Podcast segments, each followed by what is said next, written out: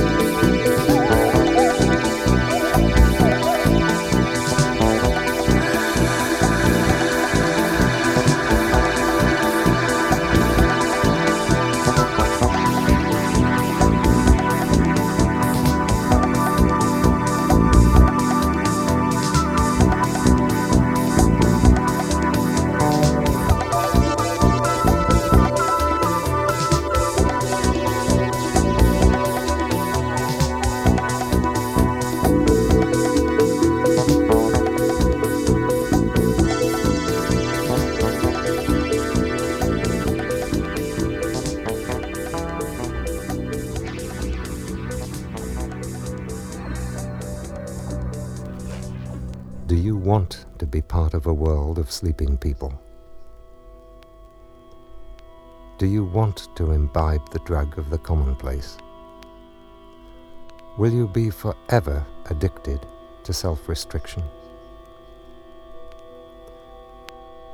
Established orthodoxies and dogmas, conditioned interpretations of living, regard the material world as reality, whilst pretending to deal with the spirit or existence.